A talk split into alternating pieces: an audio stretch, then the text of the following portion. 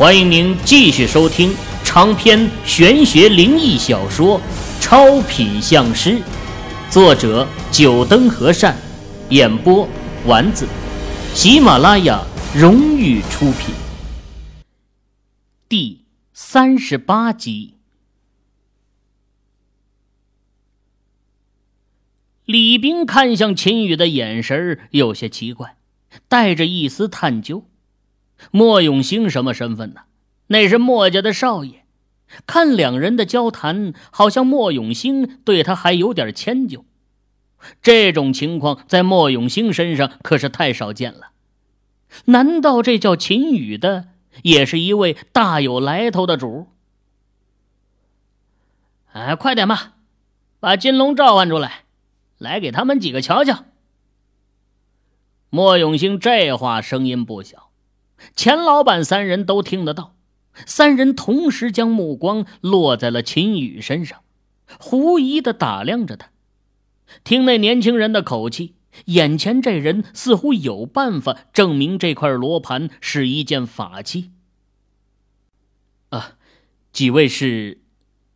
秦宇皱眉，莫永兴语气中带着明显的挑衅意味，他自然不会理会。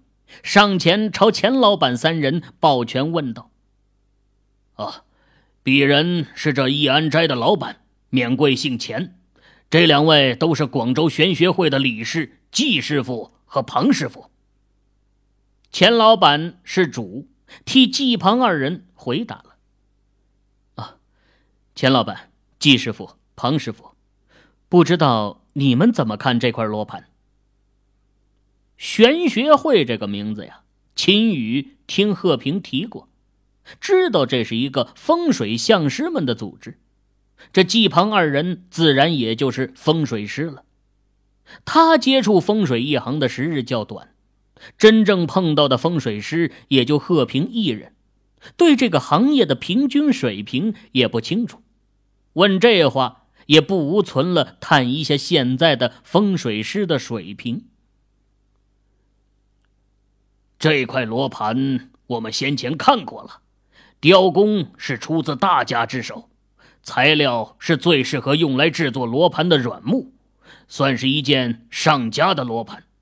只是因为残缺了一角，导致这罗盘无用。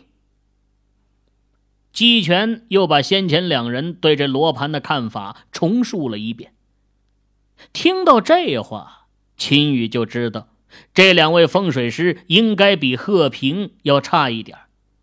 贺平摸过这罗盘后就知道这是件法器，从这一点上来看呢，至少眼力就要比眼前这两位高明。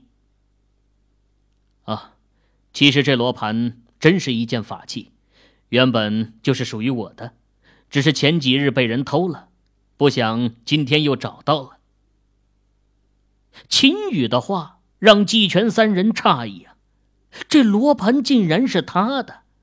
如果真如他所说，这罗盘是一件法器，那么他自然也是一位风水师。只是看这样子，年纪实在是太轻了点儿。这么年轻的风水师，三人都有点不相信。啊，小兄弟啊，你说这是件法器？可是有什么方法能够证明呢？啊，这是自然。秦宇点头，又朝店铺四处看了下，朝钱老板说道：“钱老板，不知道你这店里有没有安静的地方？”几人现在的位置就是在店门口，门外行人来返的，寻龙盘的意向还是不要被太多人知道的好。毕竟不怕贼偷，就怕贼惦记啊！财不露白的道理，秦宇还是知道的。啊，那里就有茶室，咱们到里面去。钱老板明白秦宇的意思，一般法器的主人都不会把法器拿出来到处炫耀，当下招呼了店员看好店，带领着众人朝内里走去。说实话呀。对于这块罗盘，他也不相信是一件法器。可眼前的年轻人都说得清清楚楚的，这是他的原有之物。话里的意思就是说明他有办法让众人知道这罗盘到底是不是法器。这抱着个夜壶干嘛？走进钱老板那里的茶室，秦宇看了眼身边的李兵，这家伙紧紧的把一个夜壶抱在胸前，让秦宇疑惑。只看了一眼，他就认出来，这只是一个普通的夜壶而已。哎，我说李兵，你把他抱在胸前干嘛？这破东西该扔哪扔哪，让我看得碍眼。莫永兴也在一旁嚷嚷：“碍眼，要不是你花个八万块冤枉钱，我也不会抱着他呀。”李兵撇嘴。瞧见茶室角落有一个摆放花瓶的桌子，把花瓶挪开，将夜壶放在上面。小兄弟，现在可以让我们来看看这件法器有何奇特之处啊！等众人都进来后啊，季全朝秦羽开口：“说实话呀，他还是不相信这块罗盘会是一件法器。”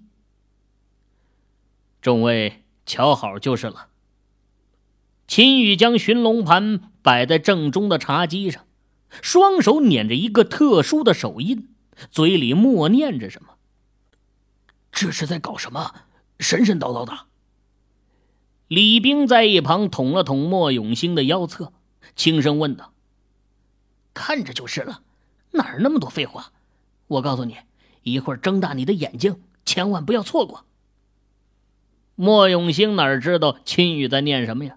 不耐烦的回了一句：“其实啊，何止李兵啊，一起进来的童敏也是一脸的古怪。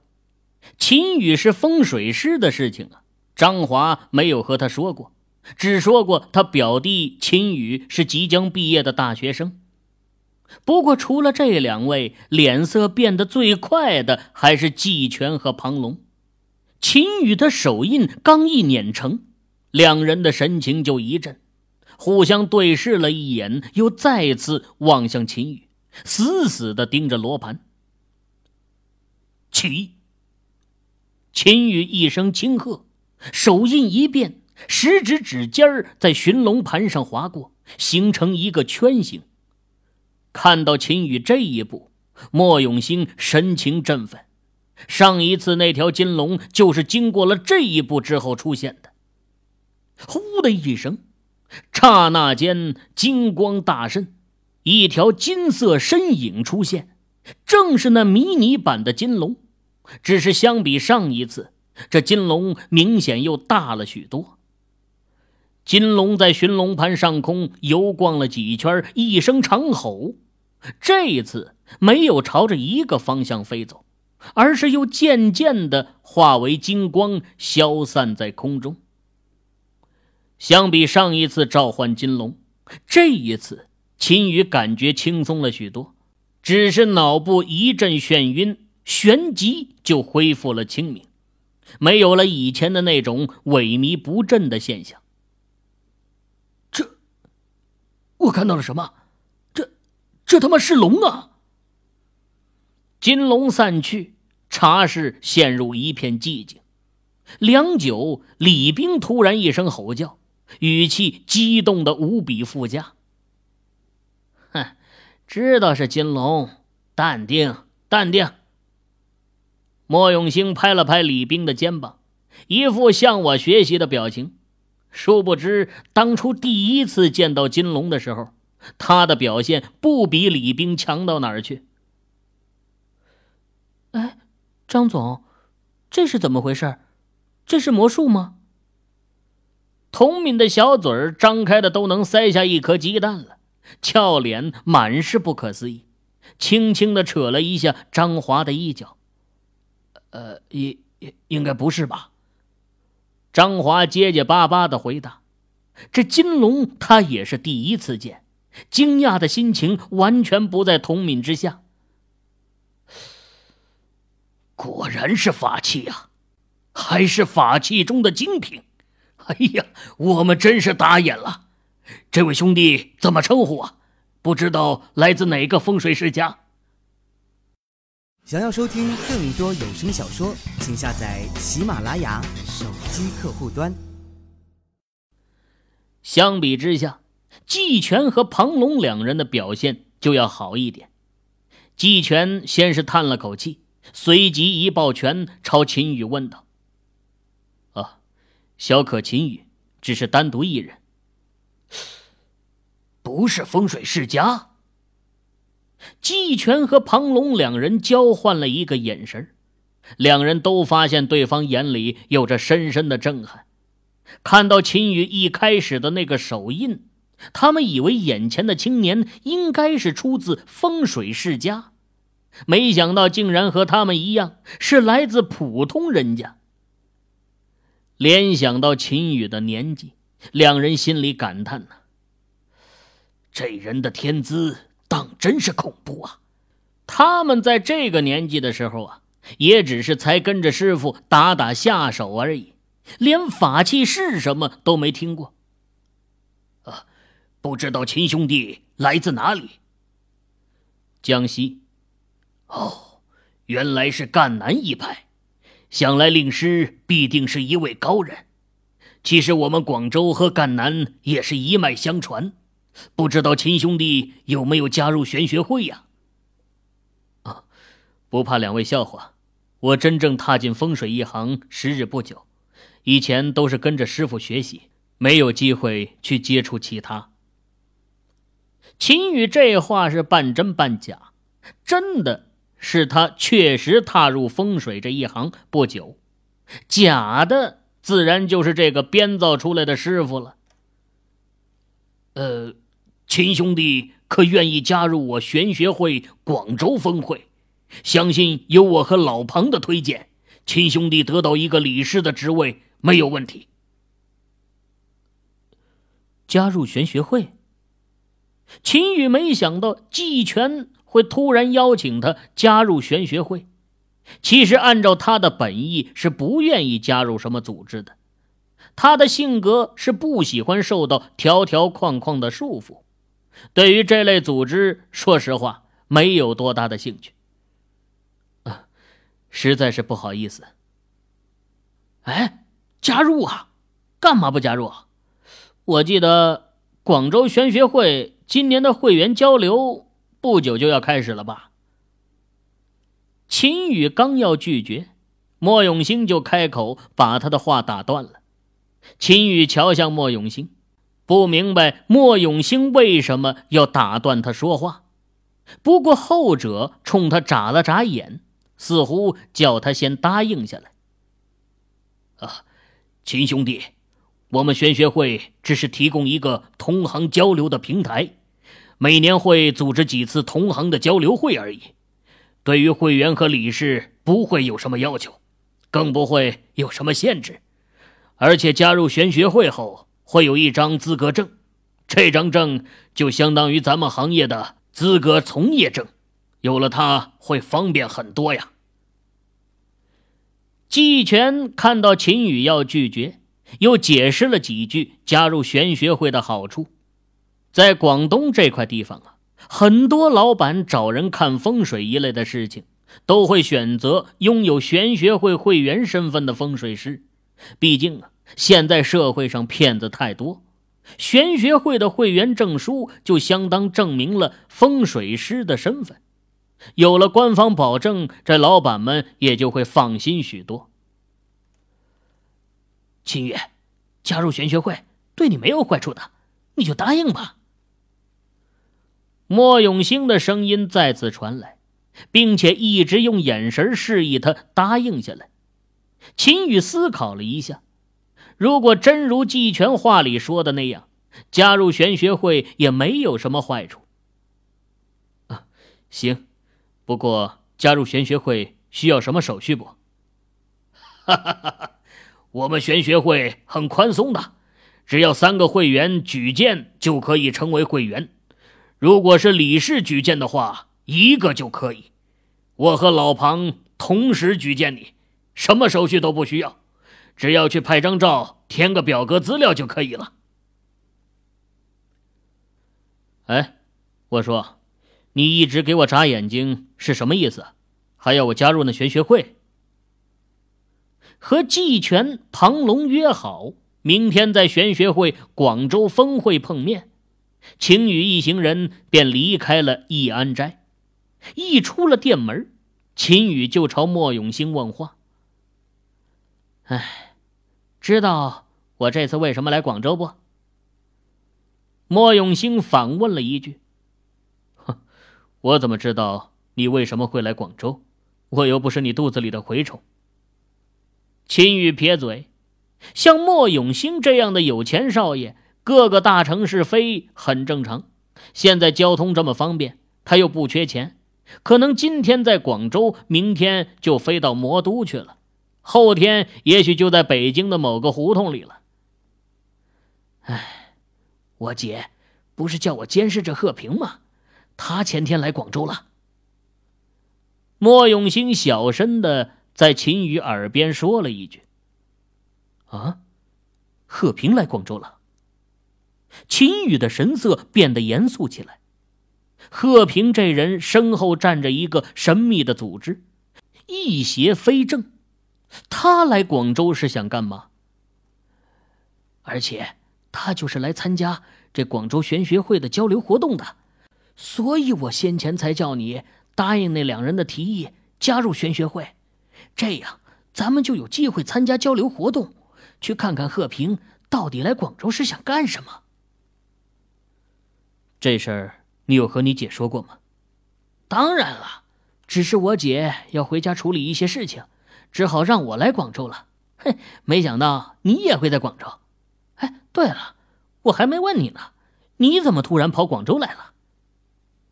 莫永兴这才想起来，自己出现在广州是为了监视贺平。秦宇无缘无故的怎么也会来到广州，而且比他来的还要早。这话就说来话长了。秦宇和莫永兴粗略的解释了一下来广州的原因，听得莫永兴眼睛发亮。这又是日本人，又是龙翻身的，多精彩呀！他打定主意，在广州的日子就跟着秦宇了。哼，你跟着我干嘛？我天天待在工地，你难不成也待在工地上？秦宇可不想被莫永兴这个公子哥给缠住，找了个在工地住的借口。想来他这样的公子哥应该忍受不住。嘿嘿，没事我就住工地附近的宾馆就行了。莫永兴嘿嘿一笑，看到秦宇还要再说一句话，把他给堵死了。喂，别忘了，你这寻龙盘现在是我的了。我只是借给你，随时都可以收回啊！不嫌无聊，你就跟着吧。两人结束了对话，莫永兴打发掉李兵，还有街口的几个公子哥，直接开车跟着张华朝工地驶去。至于秦宇，也是上了莫永兴的车，倒不是因为莫永兴的车豪华舒适。而是他特意想给表哥和童敏两人留出单独相处的空间，自己老是插在中间，要是害得表哥感情没有进展，舅妈还不得念叨死他。次日，秦宇、表哥张华、童敏三人坐在莫永兴的车子上，莫永兴驾驶着车子朝着越秀区方向驶去。那玄学会广州峰会的位置正是在著名的光孝寺边上。原本童敏是没打算跟来的，不过秦宇劝他一起去，到时候去光孝寺看看风景也是不错的。童敏推脱了一会儿，最后还是点点头答应了，只是目光扫了眼一旁傻笑的张华，脸上却是露出了一丝微红。秦羽的心思啊，算是司马昭之心，路人皆知。就连莫永兴都看出来，他是想要撮合童敏和张华。童敏自己又怎么会不清楚呢？女孩子在某些方面还是很敏感的。到了，就是这里了。莫永兴把车子开到一栋大厦前，季全和庞龙已经在大厦底下门口了。刚出发的时候啊，秦宇便和两人通了电话，所以对方才会在门口等待。广州玄艺研究文化会所，看着大厦门前挂着的七个古韵大字，秦宇轻微的点头。看来广东人对风水这方面果然是很在意。瞧这一个峰会就建得这么豪华，而且还如此的光明正大，就可以看出来风水师在广州人心中的地位了。